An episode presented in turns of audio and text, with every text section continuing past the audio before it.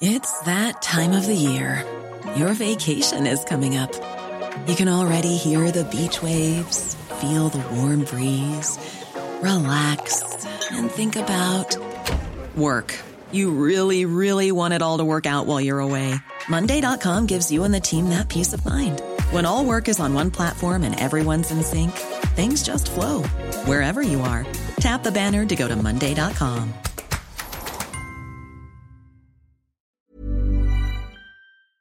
Across the UK, online and on DAB, the independent republic of Mike Graham on Talk Radio. A mid-morning dance with the devil from the farmer of fury.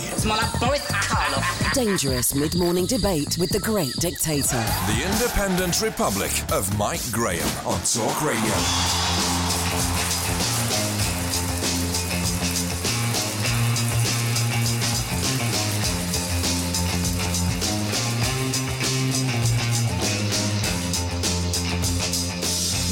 Good morning and welcome to the Independent Republic of Mike Graham right here on Talk Radio. It's been a horrible weekend watching politicians trying to make party political points about the horrific murders of two young people in London on Friday afternoon. What we've learned in the past 2 days is that there are 74 jihadists out on the streets of Britain, similar to Muslim fanatic Usman Khan, whose rampage could have been so much worse were it not for the bravery of several members of the public. And also some just good fortune, really. This is a guy who was known to the police to be a terrorist. He was let out of prison early, and he was on a train on his own all the way from the Midlands down to Euston, where he could have made all sorts of dreadful attacks on all sorts of people who couldn't have got away from him. The tragic circumstances that led to the fatal stabbings have revealed that we as a country are not dealing properly with terrorists, that we have discovered that a series of governments have failed the people, and a culture of rehabilitation and forgiveness fueled by a liberal ideology has created an atmosphere of danger for us all. We now live in a country where known terrorists can strike us at any time.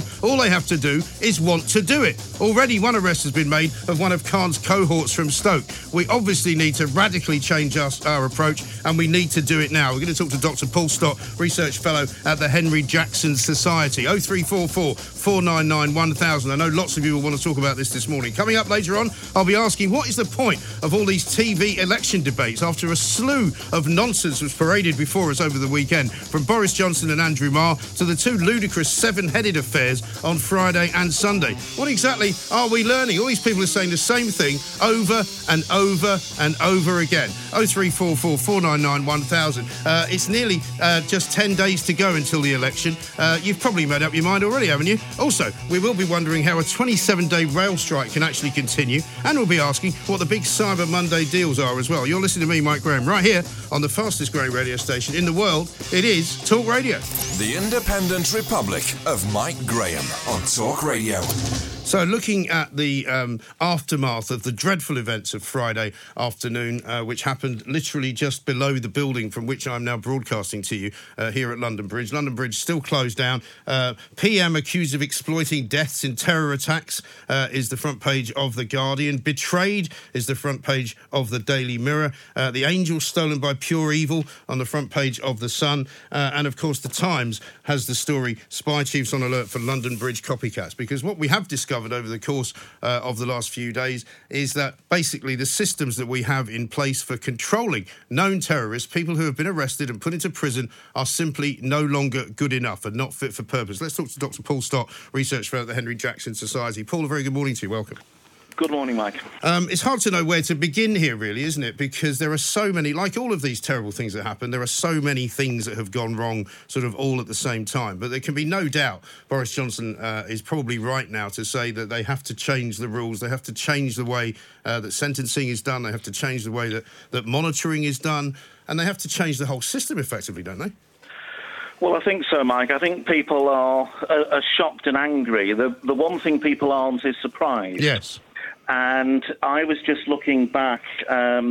We did a document on Islamist terrorist cases at the Henry Jackson Society, and the section on Usman Khan, his original sentence, he shouldn't have been eligible for parole until the 28th of August 2021. Right.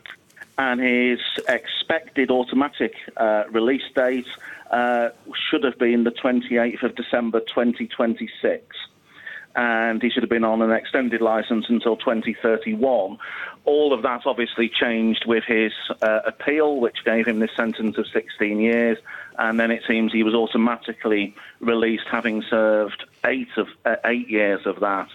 And this really does need... We need a sea change now. We can't allow these mistakes to be repeated. Well, we really can't, because the numbers of people out there, 74, I assume maybe 73 now, because one of them's been arrested, one of his cohorts, funnily enough, from the original case in Stoke. You know, it seems to me that... Dominic Lawson's written a great piece today in the Mail talking about a culture and an ideology that we have in our prison systems and also in the sort of parole system, if you like, of rehabilitation and of course, forgiveness of people and giving them a second chance and all of that. I mean, we sort of have to change that as well, don't we? I think there's a need for a culture change on several levels, Mike.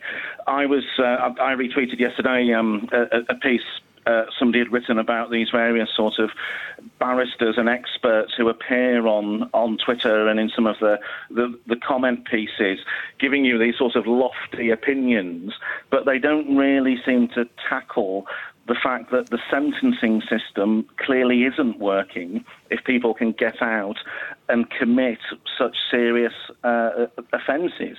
The idea that you can compare or have similar procedures for somebody, for example, who's a repeat offender committing burglaries or car theft or fraud and a convicted terrorist is clearly just nonsense. Yeah. And if you look at Usman Khan's behaviour, you know, even when he was in prison, he seems to have been writing, asking to be placed on de-radicalisation courses. I think, he had some support in getting on such a course. He appears to have been able to pull the wool over people's eyes, very well-meaning people, but being well-meaning isn't necessarily the dominant approach we should have when dealing with terrorists. Well, exactly right, and this is what Dominic Lawson says today. Amazing as it might be to so many alleged experts in the field, criminals do actually dissemble in order to achieve the early release that they crave. And then he talks about his own family suffering, not at the hands of a terrorist, but at the hands of a former convict who was allowed out early, who murdered his wife's cousin, because basically the people supervising him thought that he was all right because he'd attended an anger management course. You know, this is the kind of culture in which we live, and it's the kind of culture that has been in existence for decades in this country, and it's the kind of culture that has led to exactly what happened on Friday. I think one of the ways you have to see terrorism, Mike, is that terrorist attacks are about making a statement and are about sending a message. And Usman Khan on Friday sent a message to us, and that message was, you are idiots. I can kid you along, and then I will get right into your bosom, and I will attack you. And there's not that much that you're going to do about it, because we're hardwired almost not to respond. And also, see the best in people, and we're very sensitive to criticism, very scared. The authorities increasingly scared of being called racist or Islamophobic.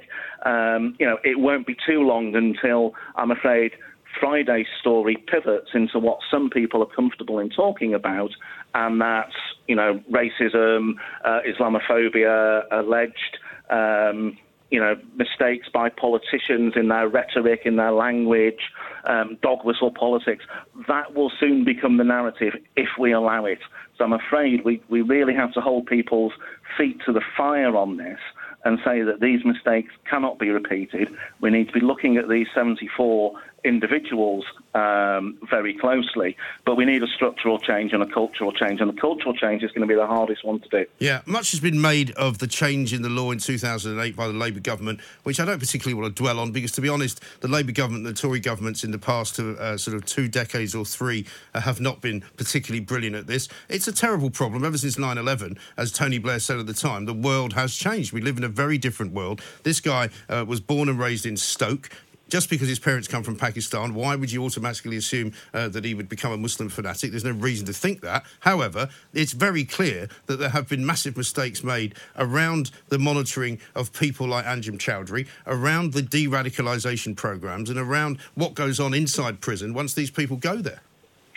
Yes, and I'm glad you mentioned Anjem Chowdhury, because his group, Al-Muhajiroun, has been central to so many terrorist plots, terrorist cases. Yeah. And it's worth remembering when that group first emerged in the 1990s, it was regarded really as a bit of a joke. And there was a documentary, for example, John Ronson did, that sort of, regarded these guys as just sort of laughable idiots and nobody will really fall for that. Well, the unfortunate thing is lots of people have, and that this group, occurs again and again in a whole series of terrorist plots. And although the government after 7/7 prescribed Al-Muhajiroun, what it was basically allowed to do was to set up a whole series of subsequent groups, Muslims Against Crusades, Islam for UK. You'll remember all the different names, the Sharia Project, and basically you had the same group of guys just defying the law, gaming the law by setting up new organisations. And what tended to happen was sometimes the authorities would prosecute them for particular offences. They were never prosecuted en masse for membership of an illegal organisation. And I think with hindsight, that was probably a significant mistake. Mm. What we've seen with the far-right group, National Action, is the exact opposite approach, making the organisation illegal, and then when the guys involved are still hanging out together and allegedly trying to maintain the group, they get arrested, prosecuted for membership of a prescribed group. And, with particular reference to Usman Khan, we're letting somebody out halfway through their sentence who has been a member of a prescribed organisation. Yeah, and who has also been arrested, convicted and imprisoned for attempting to plot various murders, various murderous schemes, and a whole host of ghastly attacks that were being planned by him and his cohorts. And suddenly the belief is that, he's probably going to be fine now because we've had him in prison and he says that he wants to change. I mean, it beggars belief that people are so naive as to take this guy at his word. And, I mean, for heaven's sake, the last thing we want to do is be harsh on what the organisation was that hosted him into London. But to give him a free pass to ride on a train on his own, unaccompanied, albeit wearing some kind of monitoring bracelet, is hard to believe in itself. I mean, what if he decided to attack the people on the train? Well, there's a whole series of possibilities in terms of when he started to plan the attack and what was particularly on his mind. As you say, on this occasion it seems he was allowed to travel on his own. He'd apparently attended a similar event in the past when he'd been escorted into London. But, the fact you're having to escort somebody, to attend an event surely indicates a degree of danger and a degree of problem potentially about that individual. Right. It seems easier not to bother, doesn't it? As any degree of common sense would dictate. But this is my point about the system and the sort of the liberal forgiveness that goes on, which is that basically, we can turn him into a nice man. We can turn him away from these hateful thoughts because he's told us that he wants to change. In fact, they were so convinced of his de-radicalisation that they were proposing that he become a student at Cambridge University. Well, yes. I'm sure lots of other people would have liked the opportunity to go to Cambridge and didn't get it. I think I made it as far as Wolverhampton Polytechnic. Yeah. But the reality as well is if you look at these things internationally, as our analysts do, we've actually seen similar cases where the authorities appear to have been hoodwinked by somebody, within their bosom, if you like. Yeah. So back in 2009, there was a deadly attack, a suicide bombing on the CIA in Afghanistan, at Camp Chapman. Somebody they recruited as an informer, somebody who, they believed wanted to work with them to defeat the Taliban, and, he killed those who he'd been working with.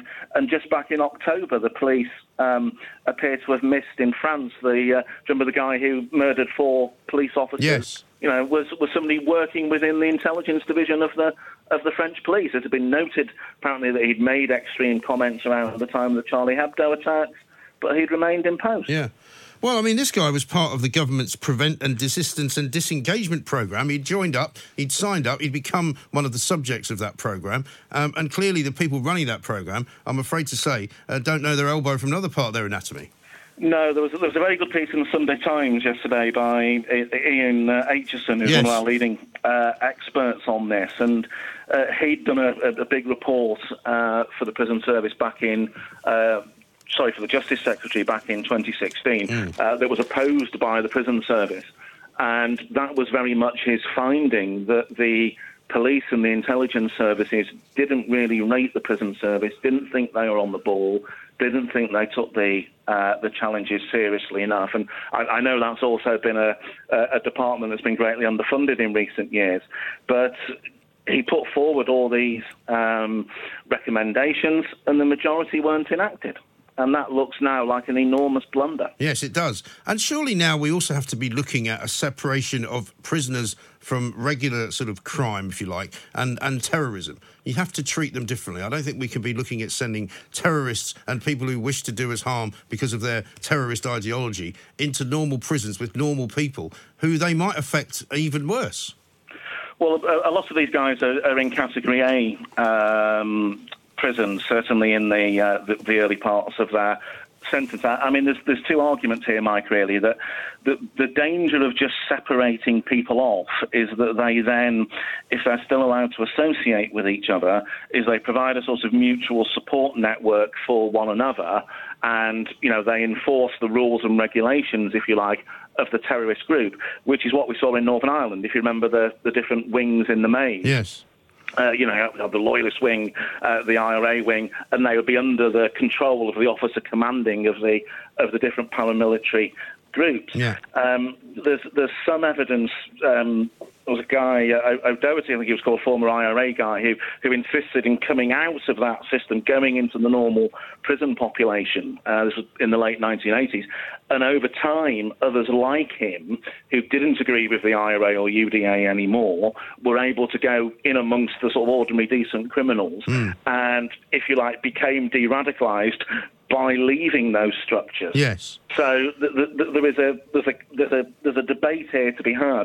I think we probably need to move much more towards a system where these guys are separated away, but their association with one another is virtually zero. Okay. You know, well, I've got a plan for that. They're not able to maintain those structures. Well, I've got a plan for that, Paul. Why don't you just build separate prisons, separate institutions, and just keep them in solitary confinement? You know, I don't really see why anyone who wishes to destroy Western civilization, wishes to destroy Western culture, hates the West because of some ridiculous faith-based ideology.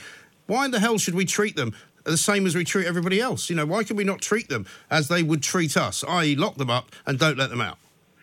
I think that needs to be part of the review that's going to have to take place, and the sooner it takes place, the better. You know, and the trouble is, I know very well from just saying what I've said, I'll be labelled as some right-wing fanatic who doesn't believe that people have got any right to liberalism or any right to freedom of speech or any right to freedom of association. Well, I'm sorry. If you're willing to stab innocent people, even those people who are better and even more improved than innocent, they're actually people trying to help you to rehabilitate your life, and you treat them with absolute disdain and you murder them in cold blood. I don't believe anybody like him deserves anything better than to be shot dead like a dog on the bridge.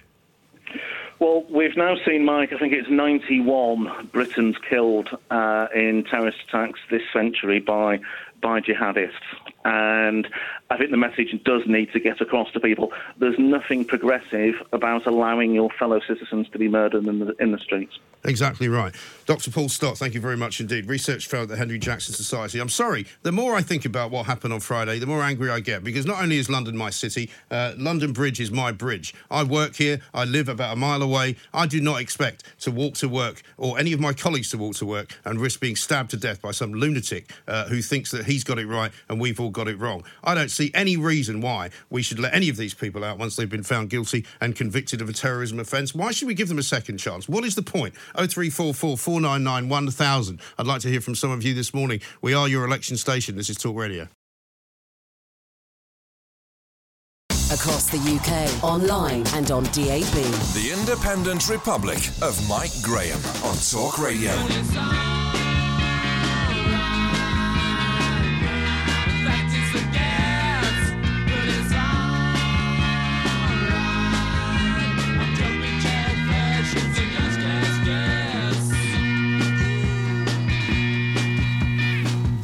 Anthony has tweeted into the Independent Republic of Mike Graham, we are your election station, of course. She says, our political discourse is now so debased that these debates are largely politics as entertainment, if you find freak shows entertaining. Well, Dorothy, what I was saying is I believe and I feel as though it's all been kind of hijacked, I'm afraid, by the individual people running the debates and running the interviews. Andrew Marr trying to make a name for himself. Andrew Neil very much doing a much better job than Andrew Marr, but at the same time, it's all about him rather than about his subject matter. Similarly, when the debates are on, you've got the people who are in charge of the debates making sure that they're interrupting people all the time, and it's just not working for me. I just don't think there is any point to it, I'm afraid. But let's go north of the border, because Nicola Sturgeon's been taking part in lots of these debates, of course. They've got a bit of a problem up there, though. They've run out of gas. And it's very cold, -5 degrees. There's been some huge failure of a gas main scenario. Let's talk to Stewart Weir, who's shivering somewhere near Fingal's Cave, I think. Stewart, a very good morning to you. Hey? Yeah. Listen, there's no shortage of hot air when it comes to politicians. That's true. These parts. Yeah. Yeah, absolutely. No, the problem in Scotland is that yesterday morning there were quite a few people woke up to the fact that their houses were rather chilly. Yes. Given the fact there was a rather substantial gas failure around the Falkirk area, which meant that 8,000 customers, that's not 8,000 individuals, that's customers. Wow. So 8,000 households, effectively. Yeah. Households, yeah, Mike, businesses and schools. So as a result, the gas fitters have been out and engineers have been out. You have to reverse engineer this to start with, because you have to go around and check all the properties to make sure the gas is off before you can even turn it back on again. Right. So out of the 8,000 properties, they have visited somewhere in the region of about 3,000. It's meant that... schools are off today. Thank goodness nobody developed gas televisions all those years ago. Yeah, right. But I mean, I'll tell you what, this will be bad news if you've got a gas boiler or something like that, because an awful lot of these things, if they go off in those kind of temperatures, pipes are going to freeze. There's going to be all kinds of problems, aren't there? There are, and yesterday couldn't be much worse, because over the last couple of days there have been minus temperatures in these parts, central belt of Scotland, -2, -3, which never actually lifted at all. So it's been very cold, and people were complaining about waking up in their properties yesterday and them feeling like ice boxes. Right. So there's no way of them being thawed out. The authorities, they're giving out heaters and various other devices to try and thaw some of the people out and some of the households out. But this could carry on for a few days, maybe even up until the weekend. So quite a major problem. Well, it really is, and shocking in its way, because surely this kind of thing there should be a backup plan of some kind. I mean, what about hospitals and places like that? Yeah, I mean, the way these systems are put in place, be it electricity or gas or be it water, you have basically almost like substations and, just to try, as a safety measure and a precaution, to actually safeguard the users. But it also means that in such occasions that there's no way of circumventing or bypassing the actual pipes that are going into people's houses. So people just have to wrap up a bit warmer, use the blowers and the heaters that are being given out by the Scottish Gas Network to their customers, and then hope that the actual engineers can cure this in the next couple of days. Right, exactly right. And I mean, as far as the heaters being handed out and stuff, that's all very well, but if you're a pensioner and they're giving you a free heater, presumably you've still got to pay for the electricity, so how does that work? Well, I think, again, it's all rather contrived and convoluted, isn't it? They give you a heater to heat yourself up, and then you have to make a subsequent claim, probably, to actually claim the electricity back. Now, this is not. It's never easy when somebody says, we'll just pay for something and then claim for it back. It never works out that you actually gain anything. But I do imagine you haven't got that kind of money. A lot of people, as we know, are living sort of hand-to-mouth. You can't suddenly go, here's an extra £100 to pay for some electricity that you didn't know you were going to have to spend. Yeah, absolutely, and we all know that in certain electrical devices, and I imagine that these blowers and these heaters would come into this category, you can sit and watch your meter whirling around like a fairground, because it really starts to clock up the cash. And again, there are people out there who will be using various methods to pay for their electricity, who will find themselves not only with no gas, but also no electricity. Yeah. So it's a major concern for these people, especially if they have young families. And who is the sort of the final bill payer here, as it were? Is it a gas company? Is it the government? Who is going to be picking up the tab for this? Well, the Scottish Gas Network, who are they actually are responsible for the supplies. So ultimately, is that a private company? It will come back to Scottish Gas Network, yeah, it will come back to them. So again, it's like the same as your electricity providers, the gas companies are the same, so it will come back to them, and this is a major failure, because you have to look at it as a customer. They have actually failed you, so therefore whatever it takes to put it right is their responsibility. But as I said earlier, good luck to those that are filling out claims forms before Christmas. The one good thing is that you might have actually a brand new heater blower to give to somebody for their Christmas as a Christmas present, and that might be the only thing that you get out of this. But again, yesterday, I think with all the frost and the fact that the trees and the ground was very white, I think some people took the opportunity to put up Christmas trees. Right. Well, by the end of the day, we were probably chopping it up for firewood. Yeah, probably. Yeah, absolutely right. This is the time when you need to have a proper fireplace, of course. But, the eco-maniacs will try and stop you doing that because it's too hot. Obviously not in Scotland. Stuart, thanks very much indeed. We'll be talking about the climate summit coming up in a little while, because not only is there a NATO summit up in Watford, there's also a climate summit going on over in Madrid, which is just currently getting underway. Lots of people have flown in for it. See what I did there? This is Talk Radio. Dangerous mid-morning debate with the great dictator. The Independent Republic of Mike Graham on Talk Radio.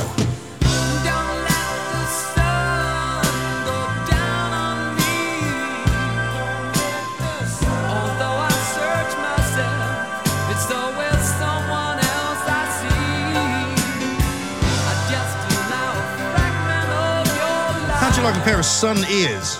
Nothing to do with the Sun newspaper, by the way. Although, if they're smart, they'll get on this one.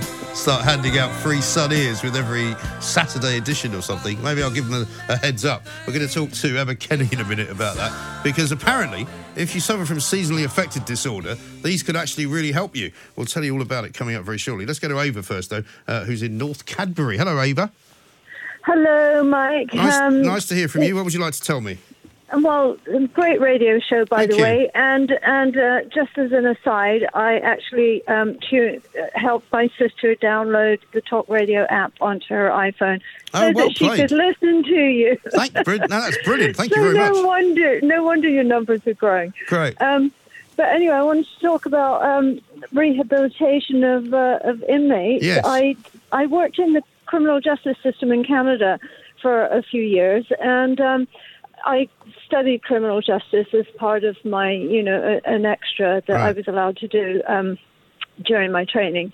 And I came to the conclusion that there was really nothing that would cause inmates to change their attitudes, change their ways, or decriminalize them unless they wanted to do it.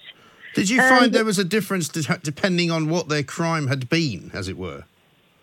No, not really, because, thieves went on stealing, pedophiles went on abusing children, and that happened. But the major factor was that they grew out of it. Now, I do have to say that I did not deal with terrorists. Okay. And I kind of agree with that chap who phoned in, who you were talking to, an expert you were talking to earlier, who said that you need to keep them away from the general inmate population, but you also need to not put them in an enclave of their own, separate them from each other, or maybe cut down, like for freedom of religion is an important part of jail life, and that they should be given the Quran to read. I'm talking about Islamic terrorists now.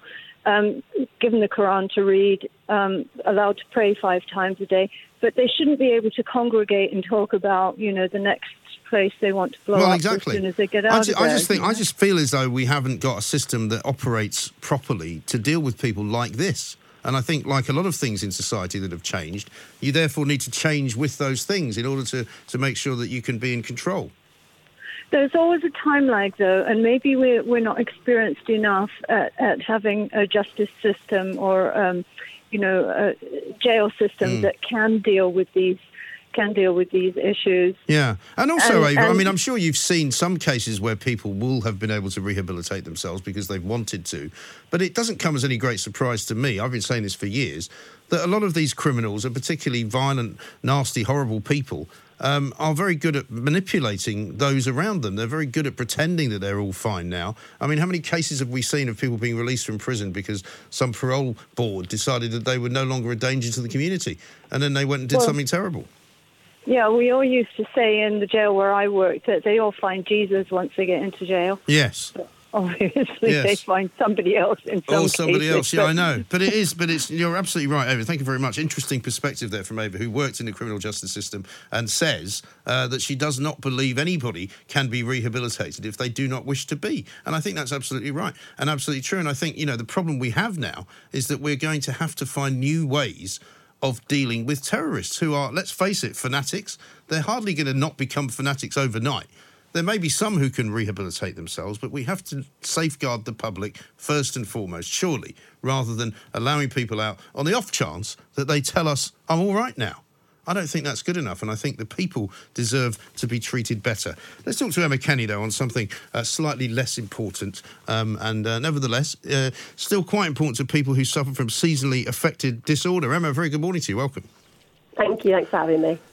Thanks very much. Well, what about this thing? I've never heard anything like these sun ears before, but we were talking to a colleague of ours up in Scotland, Stewart Weir, a minute ago about them having a terrible gas problem, and it's very cold and very dark up there. They get less than 7 hours of daylight throughout the winter in the Scottish Highlands.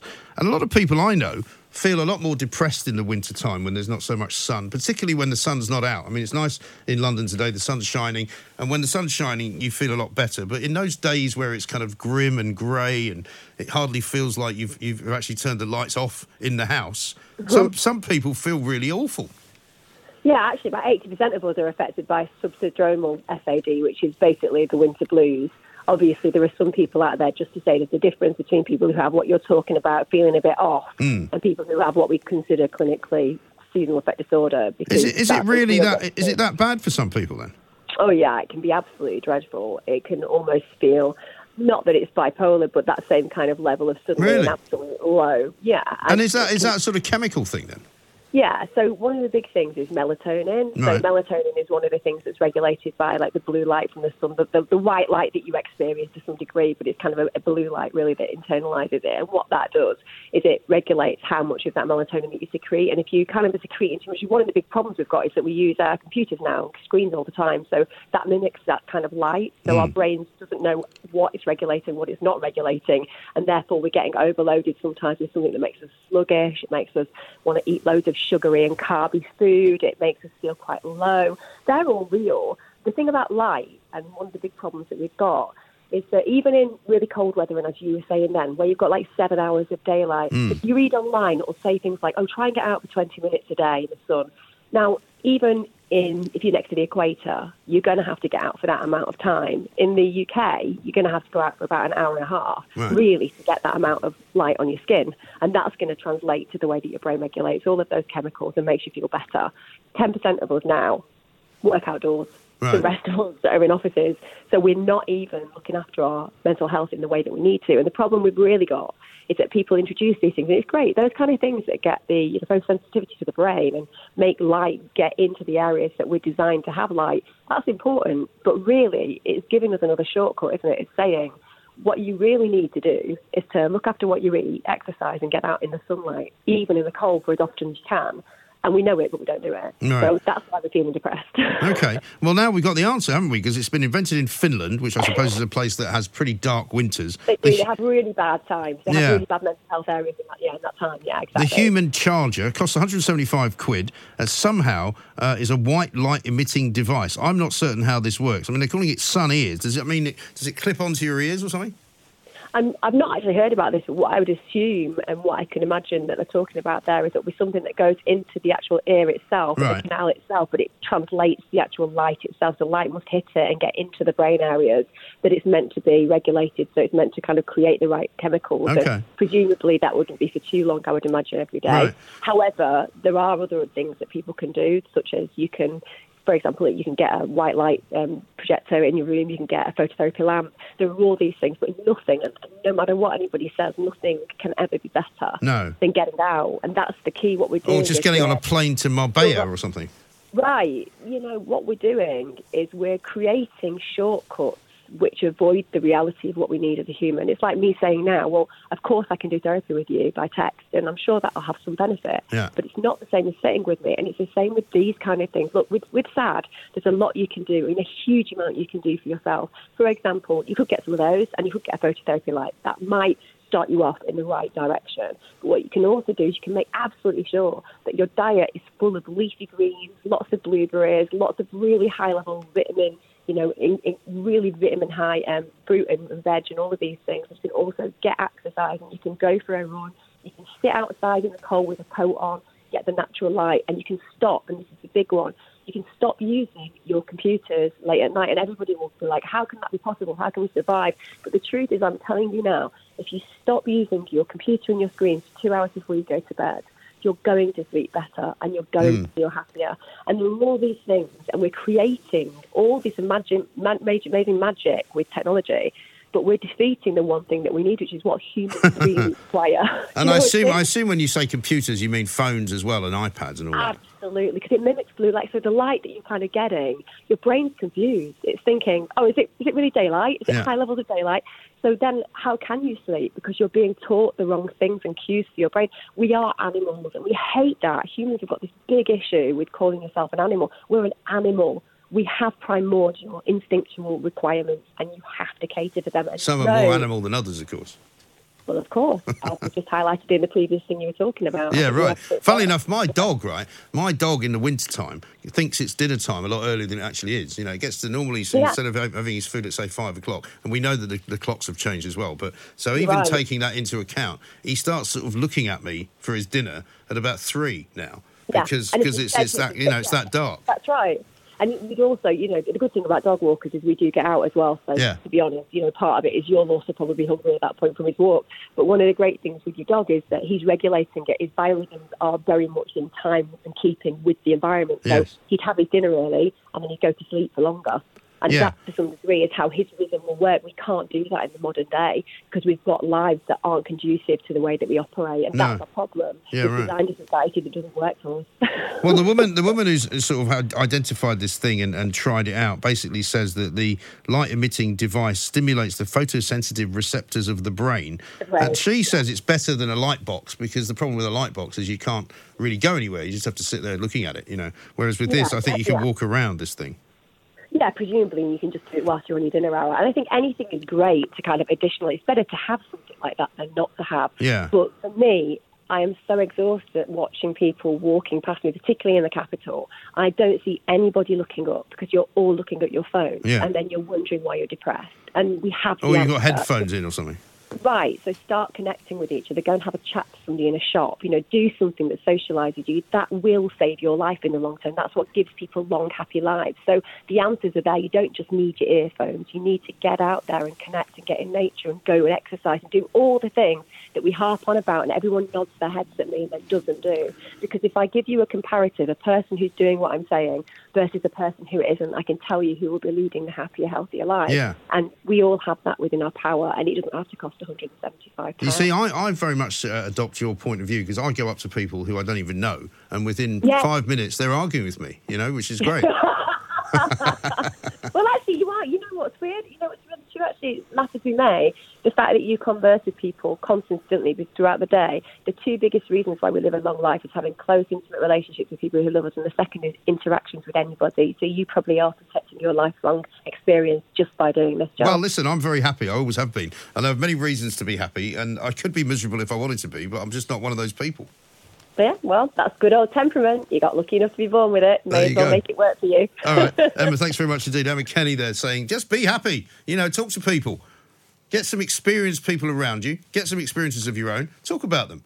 It's not a bad idea, is it? You don't need to buy any sun ears if you don't want to. This is Talk Radio. Across the UK, online and on DAB, the Independent Republic of Mike Graham on Talk Radio.